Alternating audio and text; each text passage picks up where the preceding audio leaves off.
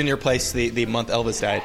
Yeah, because I remember uh, getting the money for Rocket to Russia, Yeah. August '77, and uh, been there ever since. Is it just a really good place, or are you just afraid that you can't you can't move I couldn't anymore? afford to move. Yeah. I, I lived in seven different places Yeah. between 1972 and 1977. Yeah. I lived I lived in Brooklyn for a while. Lived across the street from the Hell's Angels clubhouse. Uh, had a really small apartment on 24th Street, which was great because my school of visual arts yeah. was around the block. Yeah. So there's five minutes away is great. I was, yeah, I mean, my first two years here, I was probably in, I don't know, probably about 10 different places. And at some point, when I could actually just afford my own place, I just wanted to stay put for as long as humanly possible. It's nice to just be able to breathe and not to have to think about. I was, you know, I was living for a while. I was like living with, not that I owned that much stuff, but I was definitely living with all of my things in boxes, anticipating that I was probably going to be moving in the not too distant future. Yeah, one time, the time before this, I lived above Stromboli's Pizza, Okay. and I didn't On, get uh, everything out in time. I lost about half of everything I owned. Yeah. There's that, and then Yeah. my apartment that I live in now was broken into a couple times. You're, uh, what's kept you in New York, though? Cheap rent. I'm rent stabilized. And You're, you're the only person, you're one of the only people I've ever talked to who's ever had that answer. Well, Oh. the cheap rent has kept them in New York. I mean, Oh well, everybody I know who Yeah. moved in and got a cheap apartment in the '70s. Is it's in, yeah, here. yeah. No, I had uh, I had Richard Hell on the show, and he's managed to. He's he's been, I think, in the same place since like '76 or something like that. Yeah, Um, but you went to SVA. yeah. What did you What did you study?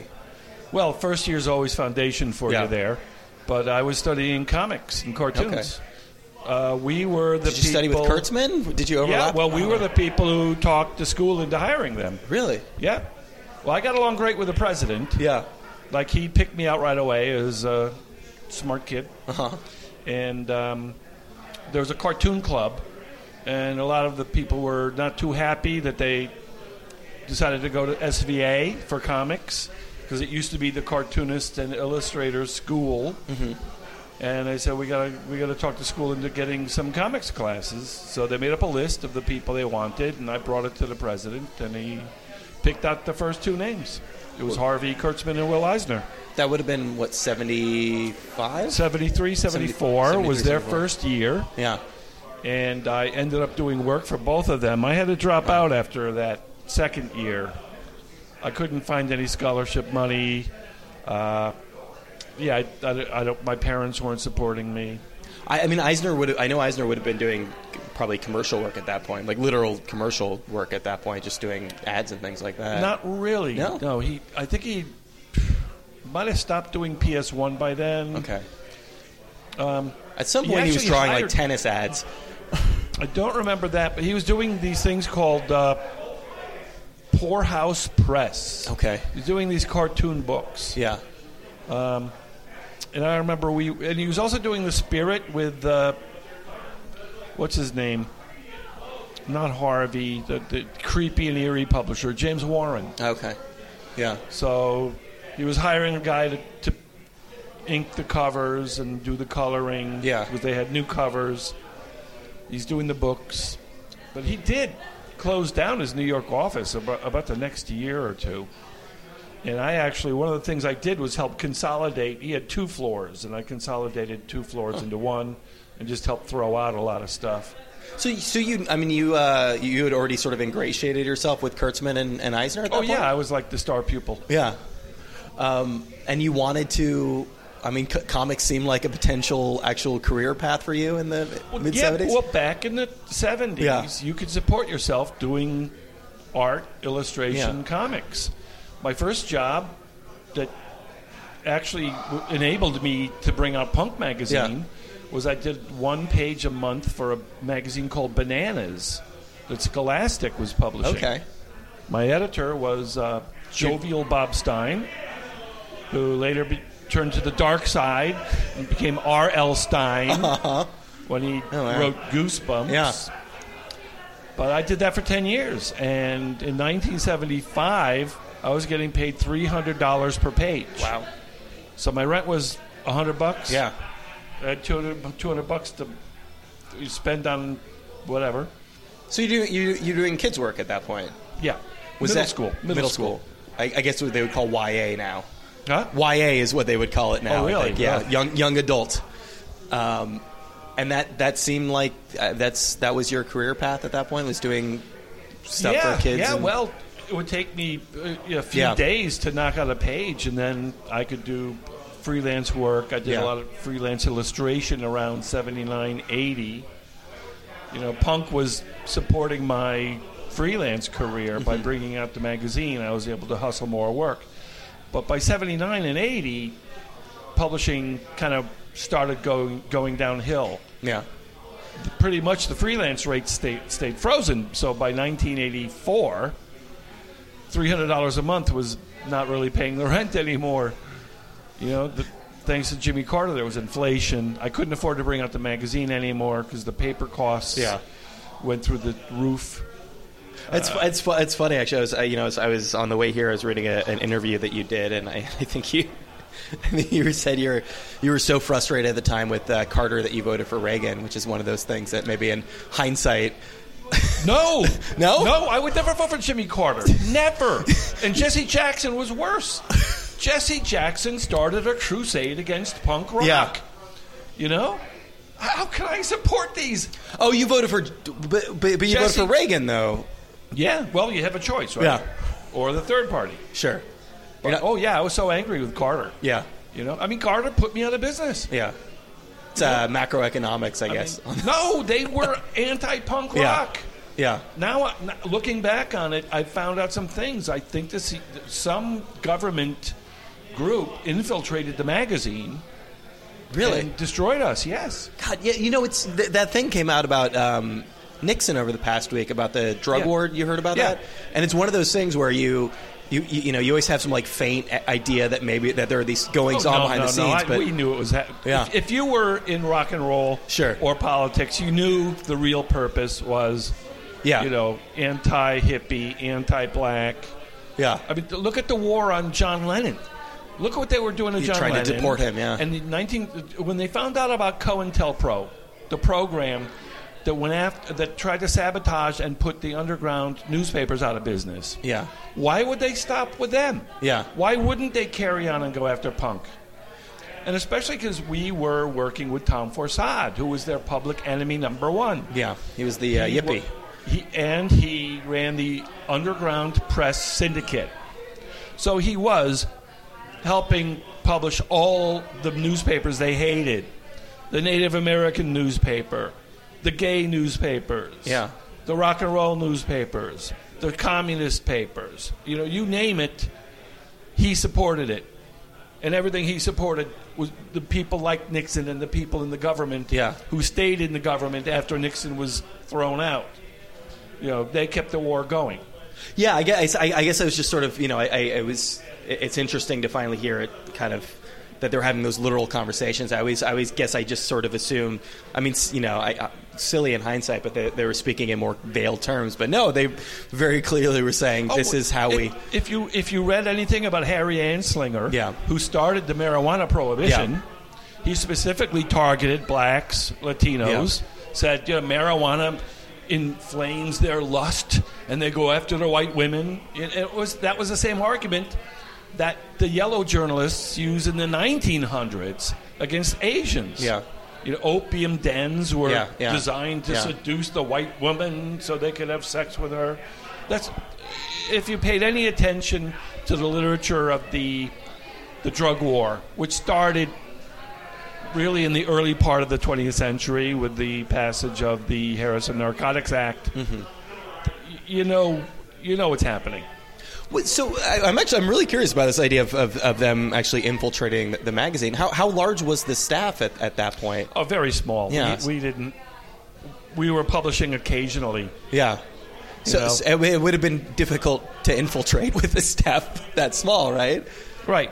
So, so what? I mean, are, are there? You know, obviously without like naming any names, but there are individuals in hindsight that you're sort of Yeah. suspicious of. Yeah.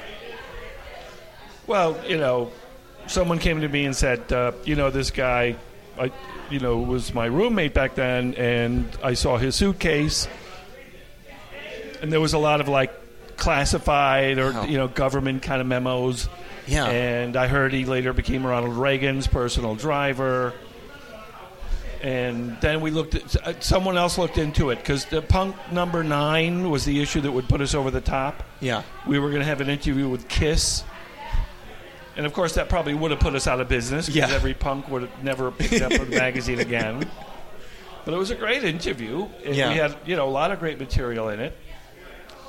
But that one never got back from the printer, and I had unfortunately gone away for a couple of weeks. So when I came back, I was told we're we've gone out of business. That's. I mean, that that must be such a, an interesting moment when it, you know, at, at some point there's some sort of tipping point from like feeling like you're just being sort of paranoid to like, oh, this actually seems to be happening. Like this isn't this is this has gone over from conspiracy theory to like there's some very clear evidence that. Well, I, I didn't. Bel I was naive back then. Yeah. I didn't believe the government would come after us. Well, but it also seems it- like- I didn't think it took me until Yeah. a few years ago to process the fact that this was happening. because you didn't, yeah, I mean, you, you know, you, uh, you know, uh, you know, certainly like socially and, and maybe to some degree politically, but you weren't, you know, you you, you, you weren't trying to like, you know, overturn the government, and you weren't like you weren't plotting terrorist groups, so it, it probably seemed like, from that standpoint, that you might have almost been like a kind of a trivial target for them. Well, by the time we were going out of business after that, Yeah, that was the first time we. No, the second time we went out of business. Yeah. Actually, we Yeah. we kept going out of business and coming back, and yeah, yeah. But um, someone wrote a book, and I was warned by someone who had information about fringe groups, and he said uh, the CIA, the, the writer of this book was a CIA guy, Huh. and he called it terrorist chic. So they were writing about punk as if we were Yeah. a bunch of terrorists. You know. You know, when, when I first came to New York, I worked at a place where there was a, a terrorist living. You know, I don't remember his name. He, he went by a pseudonym, yeah. but he was with the FALN. Well, yeah, I Back mean, in the early '70s, they'd be blowing up Yeah, yeah, banks yeah. every all over the place. Yeah, there were hijackings, and I mean the '70s were a Yeah. pretty. We I guess we tend to forget that now because it's a different brand, but uh, there were there was a lot of domestic terrorism happening at the time. yeah. So they, But, uh, another agenda is that the government wants us Yeah. to be afraid all the time. Yeah, So we need we need to give up our freedoms so they can protect us from the terrorists. This has been an ongoing cycle, and you keep seeing it. And I know a lot of uh, I know people who fall for this. yeah, So they want to build the wall. They want Trump to build the wall to keep out the Muslims Yeah. because the Muslims are coming up here from Mexico and they're all going to try to kill us. So, so let, us get let's get back to actually the issue nine. That, that's interesting. I mean, was that um, you know, maybe, you know, in hindsight, this idea that it was, you know, that that would have been, uh, you know, I don't know if if sellout was in vogue the way it is now. Uh, Oh, um, very much. Very, it was okay. So, so that that would have been, you know, the sort of the, the, the real kind of sellout moment for the, you know, the the magazine interviewing a, a band like Kiss. I mean, there must have been a lot of conversations happening around that about whether or not that was a smart idea, even if it was a good interview. Well, the thing is, we weren't selling any magazines with Iggy Okay. or the Ramones or Yeah. Blondie on the cover, so we had nothing to lose. Was was it was it that you had that you had hit the peak already and that you were dipping again, or was it just no, relatively? no, no, nobody, nobody cared about the Ramones Yeah. or Blondie in 1977. But but you're you know it felt like by, by issue nine, I mean you had you had had some amount of success, right? And and you No. felt no. No, not Okay. really. not really. Well, I mean it's all relative, right? I mean your your idea of success changes as you move along a little bit, but No, it- no, we were, we were, we It- would, uh, we, we sent out the, the issue with the Sex Pistols Yeah. on the cover for the first issue. I remember that in Cleveland it sold two percent. yeah You know, two percent. yeah. You're not gonna. We're just losing money Yeah. left and right. It's it's funny. It's funny the sorts of things that you know in in in hindsight, you know, like now you can put out this book and now it's a celebrated thing, but that it that it didn't feel like a success as it was happening. Um, we got a lot of publicity. Yeah. and we started getting a lot of subscriptions, but record com- record companies weren't advertising with us. Um, the new we didn't sell well on newsstands and traditional magazine outlets. I think uh, your typical newsstand operator would just look at us and say, "This thing's not going to sell," because it doesn't look like Time or Yeah. Look or Playboy. So we would sell really well in music shops, but at that time, not many music shops sold magazines. and and, and you know, I guess I, it, it w- was success to you that this could just be your full time job. Is that how you're reviewing it? Oh yeah, I thought we'd be like Rolling Stone. Everybody Yeah. would look at the magazine and say, "Wow, this is going to be big. It's Yeah. great." I mean, one thing that happens, it, it's like a cult. We were cult figures. We Sure. were a cult phenomenon.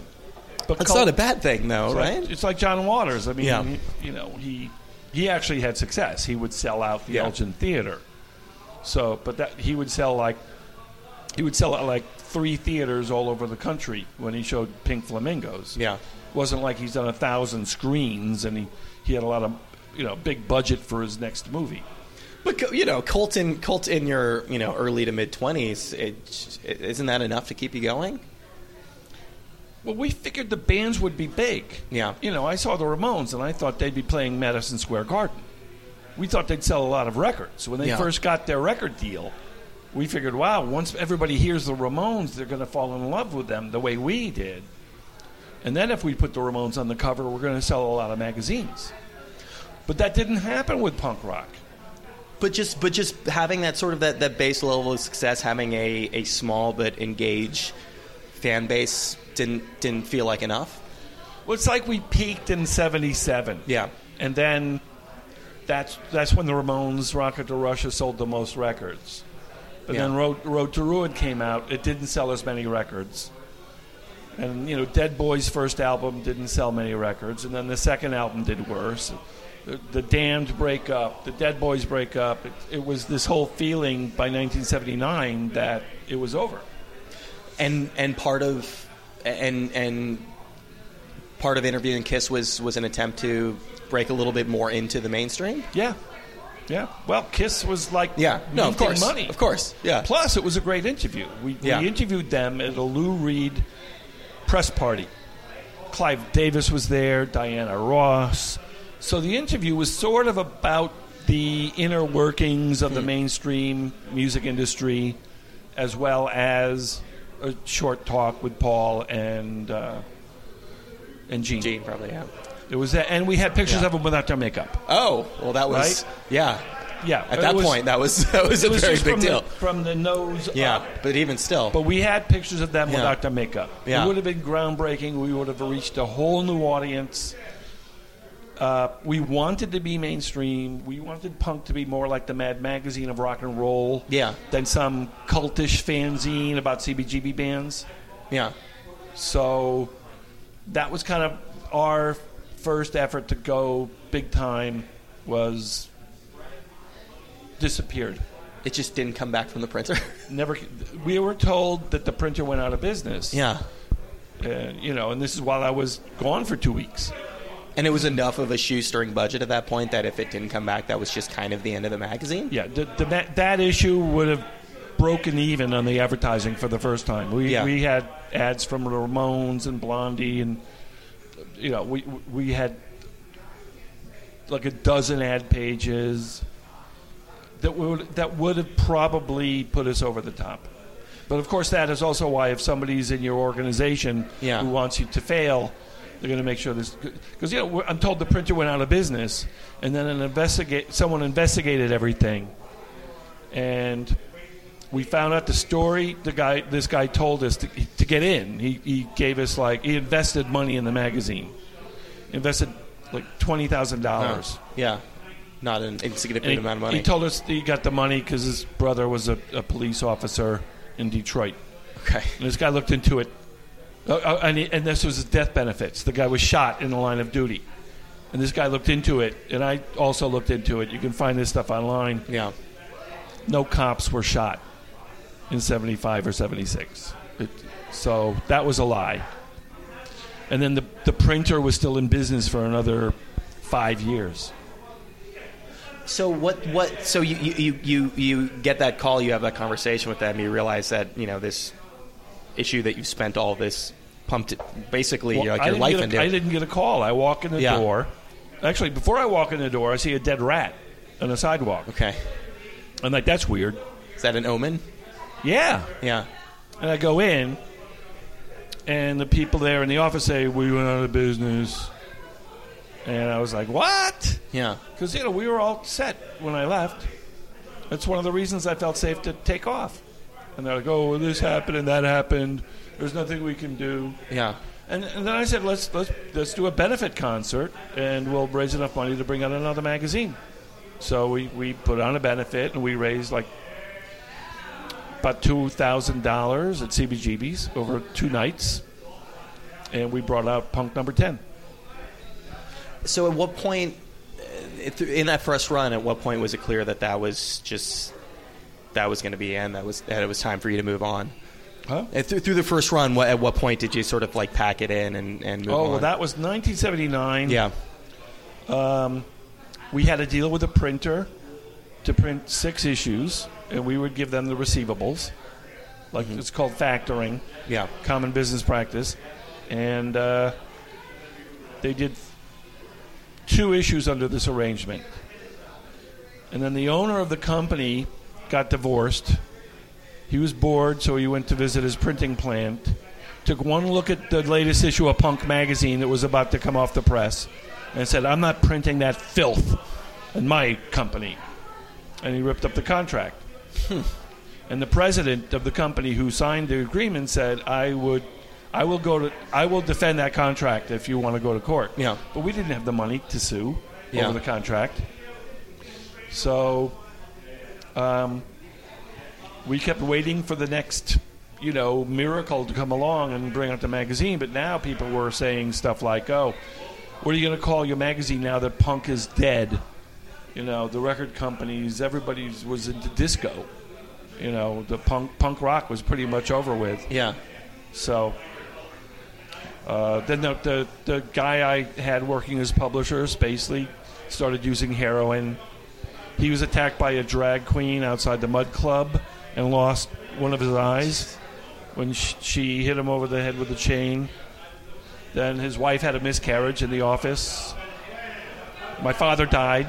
I had to go take care of his affairs. Uh, and this was right after, you know, Sid killed Nancy, and then Sid died of a heroin Yeah. overdose. It was just one thing after another. yeah, You know, it, it just uh, uh, then the Carter inflation took over, and the hostage crisis happened. It was like the whole world was going insane. What was the what was the next step for you? Um, I just kept freelancing. Yeah, We we, oh, this was what really killed us. I was no, there's more. There's more to that story. was, yeah, well, I was approached by HBO to make a film of Nick Detroit, okay. our first photo comic. Yeah, So, you know, we suspended the magazine, figuring if we make a movie and it's successful, we'll have all the money we need. Yeah. Or we could just start making movies. So I wrote the treatment, and I call up his office, and he'd been fired. So then um, Richard Hell was working on a movie. He was going to be involved in, in the film because he played the lead character. Yeah. And he was making movies back then. He was doing, uh, what is it, Smithereens, stuff like that. Yeah. Uh, Blank Generation. Uli Yeah. Lommel's Blank Generation. Yeah, yeah, with. Carol Bouquet, Yeah. who became one of the James Bond girls, right? So all this movie stuff is happening. Yeah. And, well, okay, HBO turned us down. It's, it's ironic because I met this guy on the set of uh, The Heart of Glass video shoot. Know, Blondie, Blondie, was yeah, shooting it, yeah. and we were invited to watch. So this guy from HBO approached me, and then he gets fired. Apparently, he was doing heroin. it's very common. Led to his yeah. uh, loss of job. So Richard introduced me to uh, the assistant director from Blank Generation, and he knew people he could bring it to. And we started getting, you know, Elvis Costello agreed to play a part. David Johansen wrote a hmm. letter of intent. We had all these people lined up. yeah, So we had two different places I could sell it to. I had a, as always in life, I always have you have choose door number one or do door number two. yeah, Door number one, sell the rights. You'll probably get like twenty to hundred thousand dollars, but they're going to totally scrap your script and turn Yeah. it into a kung fu movie. yeah, Door number two, well-respected film producer is going to make an independent movie. You'll have creative input. Mm-hmm. You get a 20 page contract outlining your rights if they turn it into a TV show, et cetera, et cetera. I chose door number two. I didn't want to screw over everybody who had helped us get that far. Yeah. So the director calls up the producer after we sign the agreement, and he's like, "Well, I don't want to do it anymore." Turned out he just wanted to option the rights for a TV show he was developing, which came out a few years later called, I think, Crime Story. Okay. And he actually had like Debbie Harry in an Yeah. episode. So Did did were were you did you ever have a similar option with Punk the magazine? Did it- did anyone offer to take it off of your hands at any point? No. Was it, it wasn't ever that big of a Uh, success. I think Al Goldstein offers us Yeah. ten thousand, but I give up. yeah. That's for hundred percent of Yeah. the rights. Yeah. Metal Hurlant, which became heavy metal in Yeah. the states, Yeah. The French magazine. wanted to publish Nick Detroit. And the odd thing that kept happening was we'd make out the custom forms and package it off and mail it, and it would be returned six weeks later. Then we'd do it again. Mm-hmm. Then we did it again. And by then they lost interest. So that was mysterious. We had a lot of trouble with the uh, Postal Service. Yeah. Like records would come to us from England, and it looked like somebody stabbed it with an ice pick. It would say punk on it, and, and people hated punk back then. They So- just hated it. Interesting. So this way, because you know, my first after the conversation we, we just had, my first uh, um, thought was that it was some some like larger larger thing with the government or the U.S. Postal Service, but it was just there was just such a negative perception outside of that bubble that people I- would go to those lengths. I don't know if it was individuals Yeah. or a concerted effort. Probably a mixture of both. Because the, uh, the, the the photos coming back to us for Nick Detroit always bothered me. But a lot a lot of weird things happened Yeah. back then. You know, I can't even remember all of them. But we talked about this. I, I did a panel discussion about this with um, with um, Elon Wilder, who's our associate publisher. Mm-hmm. Oh, here, you know, the other thing that happened, what, the, the crushing blow really Yeah. was this guy, Tom Forcade, the publisher of High Times, Yeah. the leader of the Underground Press, killed himself in November 78. And he was really what, he was our angel. He was the one who kept us afloat financially. So that was the end. Yeah. Were, were you, you know, you see, you, you, you see footage of, you know, like the the Sex Pistols on some of these like you know larger the uh, like like British talk shows at the time, and all these all these mainstream stories about the, the bad influence of punk. I know I know he's he's a bit after after that time, but like. You know, like GG Allin on on Sally Jessy Raphael or something like that. Was was, was there enough of a um, sort of sideshow mainstream interest that you were being approached by the press and they were treating this as kind of this strange oddity out of New York? Oh, yeah, that happened right away. That Yeah. happened right off the bat. Really? Yeah, we got publicity with the very first issue. But negative publicity. N- Well, no, actually, a lot of it was positive. Yeah. Uh, Ernest Leogrande of the New York Daily News just loved the magazine. Really, very, you know, legendary, respected journalist. And uh, he wrote about us for the Daily News. And then the Daily News did like an entire uh, magazine, like a, the Sunday section magazine, cover story on punk rock. You can see the cover upstairs. It has the di- dictators on the cover. Yeah. But really, the, the moment that the mainstream picked up on it was when the Sex Pistols came to America. You know, Tom Forcade paid to have a movie made about the whole thing. He was filming the shows without the band's permission, without Warner Brothers' permission, because he was going to make an underground documentary about the Sex Pistols. Was was it something that you, that you were personally taking very seriously from the beginning, or did it was it just Yeah. kind? Okay, it wasn't just a fun side project when he first started. Oh no, I was very aware of what I was doing Yeah. before anybody else. I knew it was. I knew Punk magazine would have a big impact. So what what are the what are the first steps? I mean, you know, you do the you do the Lou Reed interview pretty pretty early on. I mean, was that really the the beginning of it for you? Oh yeah. Well, that was our first. Yeah, first What- cover story. yeah, well, we were gonna we were gonna put the Dictators on the cover. The record company said they broke up and they'll Yeah. never get back together again. So then I, I was like, well, the Ramones, you know, or the other great punk rock band, they're Yeah. playing on Thanksgiving weekend. We go there on Sunday. Lou Reed's in the audience, and he gives gives me the best interview I could. I mean, Lou was the hottest subject in the music industry at that time. His bizarre behavior Yeah. and his uh, he was such a difficult person to interview that that really that interview put us on the map. And I I knew as I'm doing the interview, half of me is trying to do an interview, and the other half is like jumping up and down, like, Yeah. "Wow, this interview is coming out so great! This is everybody's going to go nuts when they read this." Was it was it just you just caught him on a good night? How did that how did that work out? I think I was the anti Lester Bangs, Ah. and by not asking traditional questions. For instance, Rachel was with him, Yeah. his transsexual girlfriend. I left her out of the story completely.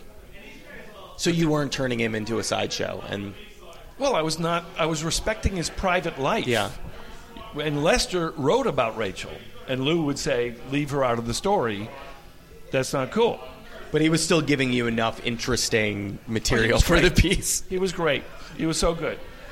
Didn't he? Didn't he buy? Didn't he? I was reading. Didn't he offer to buy his own record off of you? Didn't he offer to buy Metal Machine music off of you? I, I had a quadraphonic version of Metal Machine music. and he couldn't get a copy of it. I don't think so. What was don't know. going on in Lou Reed's Well, life? I think he offered to give me an autograph. I see. But why, He'll give me an autograph if I give him a record. yeah, I wonder. like- I wonder if that was just like Lou Reed, just kind of being like weirdo Lou Reed at the time. I mean, I see you. You think he could get a copy, his hands on a copy of a quadraphonic copy of his own album? I, Yeah. there was so much going on that was just like uh, just another line.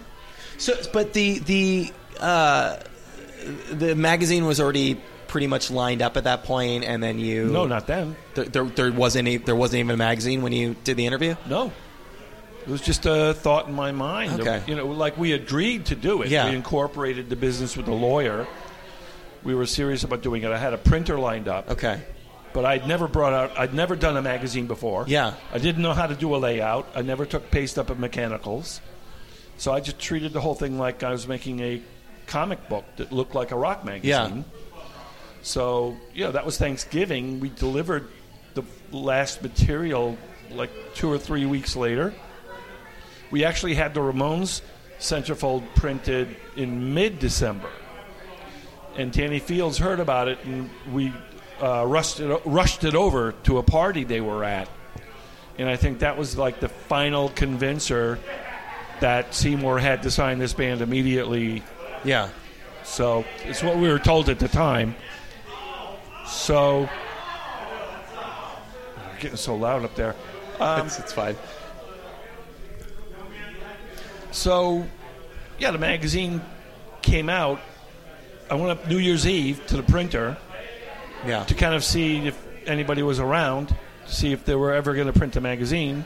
And the printer's like jumping around like a gremlin, printing out the, the magazine. You you were you were already doing some freelancing at the time. Yeah. You you were writing about music. You you were No, doing comics. No, comics. I did Yeah. a, a illustration for Screw magazine okay. and a couple comic strips. Yeah. I had done my first strips for Bananas. So what was you know what, what what was what was the impulse there at that that point at that you know early time at that early point in your career to not just oh I'll go talk to Lou Reed or I'll talk to Ramones but I'll do it for you know whatever music magazine at the time versus hey let's just make our own thing. I was rejected by Creem. I see. I sent Yeah. stuff out to magazines. You really were the anti-Lester Bangs. Rejection Yeah. Um, I remember I sent him a little cartoon. I said, "I'm going to be the greatest rock and roll cartoonist of all time." Uh-huh. Never got my material back. I did stuff for Cr- Cracked magazine, Oh. And yeah. they never printed it. yeah. I mean, I was being a freelancer back then was tough. Yeah. You just faced a lot of rejection. Um, I knew about self publishing because my father published his own book before I was born about his experiences uh, at the Stalag Luft 3 and other German POW camps Spent the entire war as a prisoner of war. Um, at Stalag Luft 3, he forged documents for escape attempts, including the Great Escape, which took place there. Yeah. So I was, you know, acquainted with the idea of publishing Sure. your own stuff. Yeah. We had boxes of unsold books all over the house gro- as I was growing up. Yeah. So I wasn't too crazy about the idea of self publishing on my own dime. Uh, when I took Kurtzman's class, Art Spiegelman and Bill Griffith visited us. And Griffith, who did the pinhead, Yeah. of course, Zippy. Yeah. Sure. yeah, um, encouraged me to publish my own work. Because every time we talked to somebody at Yeah. Kurtzman's class, Yeah. he had like 10 of the greatest cartoonists ever Yeah. there, like Jack Davis, David Levine. We always say, "How do you break in? How do you, how do you?" And I think a-" I think Raw would have been starting right around that point. Right no, now, no, they were doing arcade uh, arcade. Oh wow. together. Yeah. Okay. Oh. Raw didn't come along till after Punk. Yeah. I actually had an encounter with him once. um, he hated Punk. The Like I, I told Art Spiegel, just- no, it hadn't started yet. It Yeah. was summer of '75. he hated the music. And I, was, I said, oh, yeah, punk rock is Yeah. going to be the next big thing. Mm-hmm. There's a great band called the Dictators, and they do a song called "Back to Africa." I want to go. I want to go back to Africa and master race rock.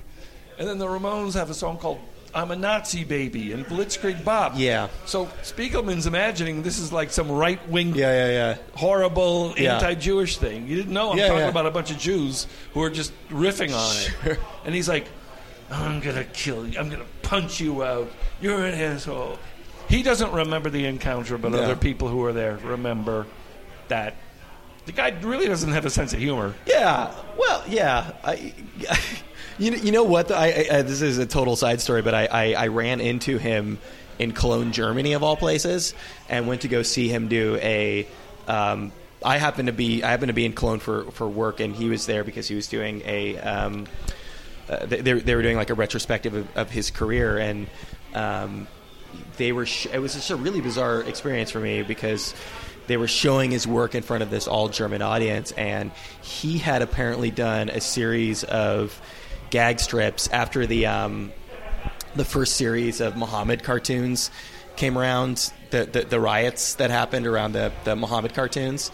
The what cartoons? Muhammad, the um, oh, this this is recently. yeah, well, yeah. I mean, this would have been the past, you know, past like four or five years, but n- not the Charlie Hebdo before that. But in um, anyway, lo- long story short, uh, long story semi long. Uh, Ahmadinejad, who was you know in charge of Iran at the time, had started a contest for Holocaust denial cartoons, and Art Spiegelman entered the contest. So I was sitting with a German audience and watching them laugh at, at his Holocaust cartoons. So I guess he did have some sort of a sense of humor about it, but it was just a very surreal experience. I think art has grown. I Yeah. think at the time, before punk, a lot of people were uptight about a lot of things. yeah. Well, There was I- a political correctness Yeah. that we're now seeing from a different direction. yeah. Um, yeah. I think that's why you need stuff like punk to happen so that people get out of their mindset and open up their minds to other ways of thinking. Well, I, th- I think that's I, I think that's right, and I think that that that you know, for what what I know about art at, at the time, you know, he was so interested in taking comics as seriously as possible, and that's that's where Raw sort of Raw, Raw came from that place. I mean, Arcade was funnier. Everything everything Bill Griffith did was a lot funnier, and and you know, Art did some funny animal cartoons, but. He started Mouse, I think, probably in arcade. I, I think No. as a different. um, it was in, I forget the name of it, Yeah. but it was kind of like a, a commercial comic book. Okay. I, I had a copy of it once upon a time, and I'm sorry I sold it. Yeah. It was only four to six pages. yeah, The first mouse strip. but but he, He but probably reprinted that Yeah. in arcade. Yeah, but he he. I mean, I, I, I think I think you're right. I mean, I think he was on such a mission to make sure everybody in the world knew that comics were an art form that he couldn't possibly have a sense of humor about it. Well, you know, I gave him a copy of my father's book Yeah, and explained that my father was also a guest of Yeah. the German government in those years, and I think that broke some ice. yeah, And I think you know, he, he, once he saw punk, he realized we're not uh, bunch of Nazi sympathizers. It's kind of the opposite. Yeah. So it's my belief that the best way to defeat the KKK when they hold a rally is not to protest the rally, but just laugh at them because they're dressed so funny. Yeah. So So it was. It, so so you were thinking about doing it as as something similar to to arcade or like or Zap and doing just doing kind of an anthology. no, comic? I wanted to do with no. It was not. There was not that much comic strips Yeah. in it. One thing I wanted to do was innovate the comic strip form itself. So we would do, you know, these. The, your regular rock magazine was usually edited by a, a, a word nerd, so they'd want to write all this stuff about the importance of the record. Yeah. So I thought it would be better to do like an editorial cartoon. So when I, I reviewed Alice Cooper Goes to Hell, I did like a, um, I forget the cartoonist's name, but I did like an old style editorial cartoon where Alice Cooper is literally going to hell with all the other zombie dead Yeah. rock stars because the record's so bad. Or, oh, uh, Ken Weiner did these great uh, restaurant reviews as comic strips. So Wa- was was was uh, was was was rock journalism at the time in a similar place? You know, when you're talking about like Creem or Trouser Press or whatever, where where there was a push to take it seriously. I mean, was that was that how you were sort of the anti?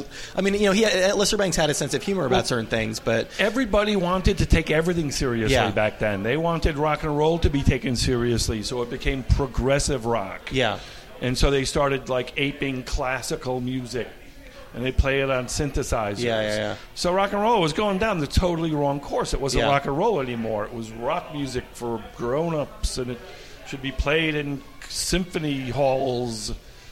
It was it, it stopped being fun. You know, stopped being interesting. And I think that's what punk, the whole punk movement Yeah. was about. It was not about throwing up on stage or it wasn't just shock rock. It was also it was about having fun. When did you so so so you, you you moved to New York to go to SVA? That's Yeah. what brought you out here. So and when did you start to notice that there was this interesting scene starting to coalesce around you? Oh, immediately. Yeah. Um, the Magic Tramps played our Christmas party at SVA the second year. Mm-hmm. And Chris Stein was in the band, at, I think, for that performance. And there would be, I remember posters for Angel and the Snakes.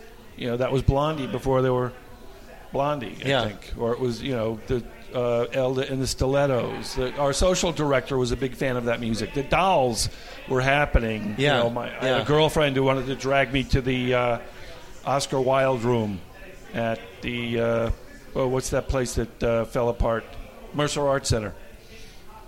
So you couldn't escape it. Yeah. And then one of my first jobs, I, when I was living across the street from the Hell's Angels, the new the Fillmore East opened up, and Bill Graham would not allow them to call it the Fillmore East. So this guy Barry Stewart called it the new Fillmore East. I heard about it, showed him my cartoons, and I started doing posters hmm. and a program guide. So And, and it was, and you know, it was. Were, were were the bands getting any real national coverage prior to you coming the along? Dolls were. Yeah, I think the Dolls inspired the whole punk scene. Yeah, but- Iggy. I, I guess you know the Ramones were so pre- the Ramones weren't signed at that point, right? Is that what? Oh, they weren't even. Yeah. Ni- this is not, I'm talking about 1973, Yeah. 74. But they what- weren't even a band yet. So, so there wasn't really. I mean, there, uh, had had Creem had had had magazines like that picked up on the fact that there was something happening. Yeah, you can read about the Dolls. Uh oh. Yeah, it's fine. Okay. Yeah, it's all right. yeah. So, so the Dolls' first album was out. Yeah, that was big Yeah. news in New York. Yeah, so they were getting noticed, and Yeah, well, that, I, Yeah. I saw them open for Mott the Hoople at the Yeah. Felt Forum. Okay. You know, they were getting big. so they were they were they were kind of at the tail end of the glam thing that was happening. No, they were right in the middle of it. Yeah, They were kind of the peak. Yeah. So so you're you're you're trying to freelance unsuccessfully. It's not really uh, it's not really working out. You decide to, I was still working as Will Eisner's assistant Yeah. at minimum wage. but but you um, you know you, you you had the initiative at that point to set off and start your own thing. Were you? At what point did did did, did legs enter into the picture? Well, I want to go back a little earlier. Um, Harvey, in, right before I left school, Yeah. introduced me to a publisher who wanted to start a magazine called The Harpoon. And Harvey was going to draw the cover, and uh, I, I was going to be a magazine editor. Yeah. So that's when I really got bit by the bug. Wow, it would be really great to start a magazine, Was that that was going to be a, a comics magazine or something similar to Mad? Like similar to Lampoon. Okay. Before hence that, I, I want my idea was to do an Alice Cooper comic book. I thought, you know, he'd be a perfect comic book character. Yeah. And I met with someone at Marvel, and they told me this is the stupidest idea we've ever heard. we'll never do it. Yeah. And then ten years later, they did it. Yeah. So So, so you got so you, you, got what happened to what happened to Harpoon? Oh, they, they were only doing it to get bought out by the Lampoon. Yeah. So they were. I think they were bought out for twenty thousand. Yeah. It was a scam. So so you so so so you you I mean you met with a couple like-minded people. You you you got the publishing contract in place. Well, I had a meeting. Yeah. Had a meeting, and they said, "Come up with ideas for the magazine." Yeah. So for one week, I was a magazine editor, unpaid. Yeah. So so at, but at what point does uh, d- d- does punk really start to develop as an idea? Um, I always had ideas in my head Yeah. For ma- for magazine material. Yeah. You know, how could I pitch this to Creem? Um, I did a comic book called Domeland, an educational comic book about building geodesic domes. That was published before I took Harvey Kurtzman or Will Eisner's c- course. We did a second issue, but then the guy who uh, was in charge of the place was fired. So, you know, my life has just been a series of like people dying, people getting fired. I think that's life. I think you're just describing life. Well, I had my one glorious moment when I was able to bring out a magazine Yeah. for a few years. Yeah. So, um, Did you get? I mean, what did you realize at the time, or did it take hindsight to really figure out that that was just perfect timing? That things weren't always gonna click that way. it was terrible timing in a way. yeah. Yeah, I'll get into it when we talk about Sure. Ged and legs. Yeah.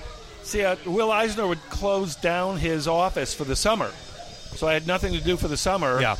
And Eddie, legs, Yeah. uh, said, you know, Ged is running a house painting business, and I'm shooting a movie. I'd like you to be in the movie. Why don't Yeah. you work for Ged, and then we can make the movie together? So I did. I lived in Cheshire for about two months, and Ged would paint houses in the week uh, during the week with a like nine kids, and uh, then on weekends we'd shoot this movie. It was a gangster comedy. We played a bunch of uh, addle-brained gangsters who broke out of an institution, and we thought toilet paper was the most important thing to have, so we robbed the toilet paper. It was Sounds not a like a good movie. slapsticky kind of. Yeah, it was Yeah. not a great movie, but it got Ged. Ged was in it. I was in it. Yeah. Eddie directed it. Yeah. We made the front page in uh, New Haven, in the New Haven Register, which I was a paper boy for for a year. I thought it was pretty cool. and Ged was like, "Hey, we make a great team. Let's work together when Yeah. I get out of school." He was going to Transylvania University in Kentucky at the time. Okay. And we were like, yeah, great. And then, you know, we would write back and forth, and, and I got some freelance assignments, and Eddie was working at a film commune, like a hippie place called uh, Total Impact. And that's where he met Mary Harron. So Ged got tired of school and said, I'm going to drop out of school. Let's, let's start a business now. So that was like October. But th- but there was just this vague idea of let's let's Yeah. just do something together, whatever it is, and it could be. Um, did, d- what was was the film experience positive enough that that was something you wanted to do again? What? Was the film experience positive enough that was something you considered doing again, or Uh, it was going to be separate. yeah? Eddie was going to have a film company and make educational movies, I see. and I was going to bring out a magazine. Yeah, So, um, there was a competition between Eddie and I for Ged's money. yeah, Ged only had about five thousand, He thought he could get more from his family. He had a trust fund. Uh, but we ran through that money pretty quick, and he did not get the money. That was the first wrong turn. So, so you, I mean, you, it sounds like you were at least early on. I mean, obviously, in some ways, continued to be, but you were far and away the most committed to the notion of this magazine. Of oh the three yeah. of you. Oh yeah. Yeah. Yeah. Both Eddie and Ged had no idea about magazines. Yeah. Eddie has been quoted as saying he thought it was a stupid idea to start a magazine. Yeah. Uh, you know, I told him, well, we'll get free drinks. Yeah. And that, you know, convinced him to do some work for the magazine. But he was never enthusiastic about it. Yeah. And it's ironic that now he's a, uh, known as the mu- rock music journalist. Yeah. Yeah. It is. Very weird. It, it, it is. It is interesting what you uh, what you become known for. Yeah. what what becomes your your, your trademark and and you, you know you you did the big um the the, the retrospective book uh, a few years back. Yeah. The collection. Um, did was there a point? uh, Did you feel like you wanted to just sort of put that in your past and not revisit it, or have you always had good feelings toward it? Well, actually, Eddie and I were going to work on a book together. Yeah. And then He, but he's obviously, you know, not had any issue uh, sort of retelling that story and being in that, that world over the years. I mean, you know, he's Yeah, well, I thought he, I think he thought of it as like, "Please kill me, part two or something." yeah, but nothing ever happened. He just, Yeah. you know, he was at a point where he was taking on a lot of projects and not doing anything. yeah, He had a falling out with his agent, so his agent worked with just me. But but and then she turned down my first proposal, yeah, and I was uh, uh, dating a, a lovely woman named Bridget Hurd, and she uh, she was interested in doing. A, she wanted to get into books, so she wrote up a proposal, and my agent accepted that one. But then we couldn't shop it because we finished it around the time of the uh, global worldwide economic meltdown, and it wasn't the right time to pitch a book yeah. at that time. People weren't that Nobody had interested any in a money. punk book. Nobody had any money. Yeah, Nobody thought the economy would ever recover. yeah, The books were not doing well. Period. I think the biggest, I think uh, the biggest offer we got was from someone who two thousand dollars for the whole book. Jesus. I can't do a book Yeah. like punk for that much. And then a friend of mine got a job at a publishing company, a music publishing company. He expressed interest, and he upped the bid to ten. And you know, once you get this, a couple years later, there was more interest. So Yeah. all of a sudden, I had a book deal. But was there a point? You know, this was something you started doing when you were 21, right? Yeah. and there had to be a point. Obviously, you know, you'd moved on and you were working at High Times for a while. You were doing all these other Well, projects. High Times was later. Well, yeah, that's what I'm saying though. Is, is you had moved on to other things in your life. You know, you were, and, and I think you were, you were running High Times, right? Were you? Uh, I was the managing editor Managing at editor. first, Okay. which is like the type slave. yeah. And then I running the became website. An executive editor. yeah. Then I became the publisher. Then they asked me to start the website. Yeah. And the website was so much fun because nobody knew how to do it, so Yeah. they left they left you alone. Because I just wanted to like not have to deal with the politics, office politics, and all that stuff. Yeah. So I, I mentioned I'd like to just make a lateral move and run the website. But and then and then I was just run down. I wanted to leave, and I, I always thought punk magazine could could come back. Yeah. because punk rock never went away. It only got bigger. Well, that, that that actually answers my question. You know, I, I what, what I was wondering if it was something that you felt like was a part of your past that you didn't really want to think about anymore. But it, se- sounds like it was always kind of in the back of your mind. I was always trying to bring it back somehow. Yeah. In fact, I started at High Times because uh, the editor Steve Hager wanted to talk High Times into publishing it as a magazine Yeah. again. were, were you uh, were you a part of that that pot culture at the time? Was that Not really. No. But the, the thing is, I knew Tom Forcade, the founder. Yeah. You yeah. know, I was a very good friend of his. As looking back, yeah. You know, he took me on the Sex Pistols tour. He brought me to Jamaica for a trip. Uh, he, he was a big fan of Punk Magazine. He named me as one of the best publishers in, the, in America. Yeah. Me and Hugh Hefner, right?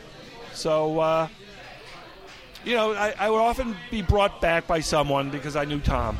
Yeah. and his family was helping to run the company at that time. And I did a great job. My first issue as managing editor, I got the magazine out on time, and the top people who ran the company flew out to meet me because the magazine had never gone out on time before. Were you were you were you still drawing comics at all, or did that just? yeah, I did a comic strip for uh, High Times Okay. called Hepcat. Yeah. And I started off doing a cartoon chart called the Pot 40. Instead of the top one, top 40, it was Pot 40. Yeah. And it still runs in the, in the magazine to this day. Are you so? Are you still doing comics at all? Yes. Wh- how- Where where are you uh, where are you publishing at this point? Nowhere right now. I just finished the cartoon map for the Queens Museum. Yeah. Yeah. Did you see it? Yeah. Yeah. Actually, that was. Um, th- I all was like, over oh, I got to Facebook. talk to. Yeah, I was like, I got to talk to John because he. It Oh man, it took you popped so up much again. time. It took so much time. sounds like it was worth it, though. I mean, it's getting you. It's getting you a lot of notice again. Well, I think uh, I'm doing a show in Treviso, Italy, Oh wow. and they're interested in showing the original artwork Yeah. and selling it. So that might be worth it. It's interesting, actually. It's one of those things. I mean, it's like so many pieces of American pop culture. In a lot of ways, it, it becomes more popular overseas. I mean, wasn't was was that ever the case with punk? Did it feel like? yeah, it- we got international interest Yeah. right away. sounds like something. Sounds like something that would be huge in like Japan, for instance. Well, I had a clothing deal there for years. Really? Yeah. Wow. what, what were you? You were designing clothing? No, but they would take my cartoons and my lettering and put Yeah. it on clothing. Yeah. So it'd be like uh, blue jeans, and they'd, they'd uh, print the dis- Death to Disco editorial on it. Yeah. A lot of t-shirt, punk t-shirts, cartoon t-shirts. That's got to be surreal. Not really, because Yeah. you know the Ramones were big in Japan, the Dolls were big in Japan. We published Japanese uh, comic strips in punk and letters from Japan. Yeah. So, uh, in fact, in issue number five, a Japanese artist uh, won the graffiti contest, the Patti Smith graffiti contest. And uh, in issue number nine, we had a great drawing by a Japanese artist, Screaming Mad George, who went on to work in film. Uh, we published his work in Punk number eight. So we had Japanese artists in almost every Yeah. issue. So it, it's it's interesting. I mean, it sounds like at, at any point during your life since you were 21, there's been some sort of aspect of the magazine, whether it's you know these deals abroad. I mean, it's Yeah. always you know even if you wanted to escape it, you probably couldn't, right? Well, Lou, Lou Reed told me in the summer of 1976 Yeah. that punk would be on my tombstone. yeah. I guess he's right. Did that feel like? But it, ne- I mean, it never, it never really felt like a like a millstone around your neck, did it? Or did it? Fe- did it ever feel like something you couldn't escape? Sometimes, Yeah, like I would like to have another success, yeah, but people. Well, the other thing is people don't even remember the magazine. yeah, A lot of people only know me for my work with the Ramones. yeah, and it kind of becomes like this uh, hamster wheel. Like I try to stop doing stuff for the Ramones, and then people are like, "No, no, we love it when you do Ramones stuff. You got to do another one. You Yeah. got to do another." one." So that's why I'm hoping the map is the end of that, because I do have other things I want to draw. The the end of it is just in the last thing. I mean, obviously, like it's not the thing you would do to escape that because it's still kind of a part of that. Um.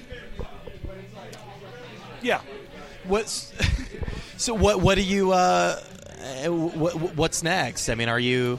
well, I have a story I really want to tell. Yeah, I think I might have gone to school with a uh, hybrid human alien, Oh, okay. like a At yeah. SVA, no in middle school. middle school. Yeah. So it would be a thing about bullying because she was so weird looking. If she wasn't a space alien, she looked like one. Yeah. And I'm sure she was bullied. And at my last high school reunion, I found out a lot of kids were bullied, as I was. Yeah. You know. It, it, it, you know, it's interesting. I mean, you know, when you're when you're of a when you're of a certain age, when you're 21, you know, it's it, it's it makes perfect sense to just go and and sort of do your own thing. But once you get to a certain point, I mean, you you know, you feel like you. I assume you feel like you need some sort of whether it be like a book deal or a magazine or somebody else lined up to actually publish that, or would you just sit down Well, and now start working I would just it? put it on the web. okay. And I, I'm So- going to look at like I, I'm going to look into reprinting some of my past comic strips as a uh, PDF or a Yeah. book, comic book, Yeah. and maybe you know sell them on the on the web because there's all these websites that sell comic Yeah. books. But, and but there's a lot of interest in my work Yeah. as a cartoonist from certain people. There are people who still remember my comic strip Joe in Bananas, Yeah. or Bosco, or uh, Hepcat in High Times. So, but you, but you, do, I mean, obviously, you do need to keep um, jobs lined up that will keep you No, being I'm, able so, to pay I'm, for on your so, rent. I'm on Social Security. oh, okay. so Yeah. that's what's kind of nice. Yeah, I don't have to worry about paying the rent anymore. yeah, You know, I just need to make a little more money, and you know, I think I can do that. Sell stuff on eBay, sell some artwork. I wanted to say, one of the reasons we got together to put out Punk was I did a uh, cartoon concert like Vaughn Bodē. I saw Vaughn Bodē do his first his first cartoon concert yeah, at the Creation Convention in New York. So my friend Batlash, Lash, who does uh, Zombie Wife and uh, a lot of other comics to this day, he and I did our own cartoon concert and performed it at SVA. I continued to do this cartoon concert. It starred my character Joe, who appeared in Bananas, and I did that until 1981. I opened for the Ramones once. What, uh, cartoon concert? Uh, is it projections or what is a yes, cartoon you, concert? you project the art and do Okay. the voices. Yeah. So I do the voices. It, once we played the Mud Club, I had like four different people playing music and doing voices. yeah, And uh, so that that was what I wanted to do as a magazine at first and call it electronic comic. And that's why I thought we were getting together to put out a magazine. So it would have been like a combination live performance and magazine at the same time. The way Bodē did his Cheech Wizard. yeah. It's very. It was, it was very high concept. Yeah, but then Yeah, the idea went from that to I said teenage news because there was a New York Dolls song and they hated that. yeah, And then I said, "Well, what do you call a magazine about punk rock?" And he said, "Just call it punk." yeah. And to this day, he thinks he thought up the word on his own. But, you know, punk rock was a big thing to me. It Yeah. was, you know. I mean, I, I suspect that to some degree, like it's always going to come back. That, that, that there there will always be some element. I mean, you'll never be able to escape it in, entirely. I mean, it, but that's but that's not necessarily a bad thing. I mean, at some point it might have Well, I'm, felt not, like I'm it. not trying to escape it. Yeah. I mean, the fact that like the fact that people are still interested in it means that you did something worthwhile. I mean, how many people can say that, right? There were thousands of people at the Queens Museum, Yeah. and half of them were turned away. Yeah. The Ramones have never been more popular. Yeah. And, you know, they're your basic punk rock band. There are still bands playing punk. Punk never died. It's like the zombie. You can't kill it. It Yeah. just keeps coming back. Yeah. Nobody figured out you have to kill it in the head. Yeah. So, uh, no, I'm proud of my association with punk. That's why I did the 40th anniversary gallery show at the Howl Happening Gallery in January to mark the 40th anniversary. And- we, and- we were there first. We we Yeah. we were punk before anybody. And the book and the book was sort of it, it sounds like the book was kind of an opportunity to tell people like this was more than this sort of abstract concept. Like there's actual Yeah, pieces connected to it. Like we actually did work, and here it is. yeah. Well, that's like what I, I mentioned Ernie Leogrande earlier, and Yeah. he would say this. At first glance, this looks like a primitive, badly rendered magazine. Yeah. But if, on closer look, it's put together with intelligent and care, Yeah. uh, and it really was. It's sort of like the Ramones. I think people remember them because they did punk rock better than anybody else. Most people think you just play fast and loud, and that's punk. Yeah. But the Ramones were very meticulous in how they would create and perform their music. I remember I was in the loft once, and, and was plucking on that two-string guitar with Dee Dee. They're writing a song, and it was like half an hour. Let's dun dun dun. No, let's do dun dun dun. Yeah, and they just like so carefully Yeah. pick out every note. It it was crazy. So there was a sense with them early on, even before them being signed, that that there was that this just that this wasn't just a local band. That this was that they were really on to something. That they were A few people thought that. Most people thought they were never going anywhere. yeah That every song sounded like the next. Yeah. So who's going to buy a Ramones a second Ramones record? yeah And in fact, that was the reaction it got. Vince Scelsa on NEW became one of their biggest fans. But the first time he played the record, they they, they played the first song and he, he liked it, and then they played the second song and he started to hate it. By the third song, he ripped it off the turntable, threw it against the wall, and said, "You're never going to hear the Ramones on this radio station ever again." And when they opened for Johnny Winter in Wallingford, Connecticut, it's a hell of a combination. they played uh, they played their first song and everybody cheered. yeah The second song, few cheers, a little restlessness, and by the third song, people hated them and started Yeah. throwing bottles at them to get them to stop. and here we are, forty years later, and Yeah. people are still talking about them. Yeah. Well, most other great bands, people hated. People Yeah. hated the Doors at first. People hated Alice Cooper. They still hate Suicide. Suicide's doing something right. There you have it. That was John Holmstrom. Oh my goodness, I, I don't, I don't really, you know, I don't really have a lot to add to that conversation. I, I usually like to, you know, maybe, maybe, maybe, tag it with something at the end here, but um, I think John really speaks for himself. I mean, after we after we, we finished that uh, that interview, we, we spoke for about two more hours. We were uh, drinking at uh, Manitoba's bar in the East Village, and oh my, I mean. you know that was that was the stuff that he was willing to say uh, into a microphone. If you, you can only can only imagine what uh, what what's what kind of things we talked about afterwards. Uh, thank you so much to him for taking the time to do that. Really, really enjoyed that conversation. Really, really fascinating guy with a lot of really terrific stories. Um, you can check out his work over at his website. It's johnholmstrom.com. You can also actually check out a bunch of his stuff over at the uh, the Ramones exhibit at the Queens Museum. That's uh, running for a few more weeks until July 31st. Highly recommend that. Uh, thanks again to him for doing that. Thanks to Brian, as always, for editing the show together. Thanks to you, the listener, for listening to the show. If you liked what you heard, consider supporting us over over on our uh, Patreon. If you don't have any cash, you can also support us by uh, rating us over at iTunes or any of the fine places where you get your podcasts. Uh, follow us on Tumblr. That's riylcast.tumblr.com. If you got any feedback or guest suggestions or anything else, that's riylcast at gmail.com. Uh, you can like us over on Facebook, and that's, uh, that's about all I got for this week. So thanks so much for listening, and stick around because we will be back just about this time next week with another episode of RiYL.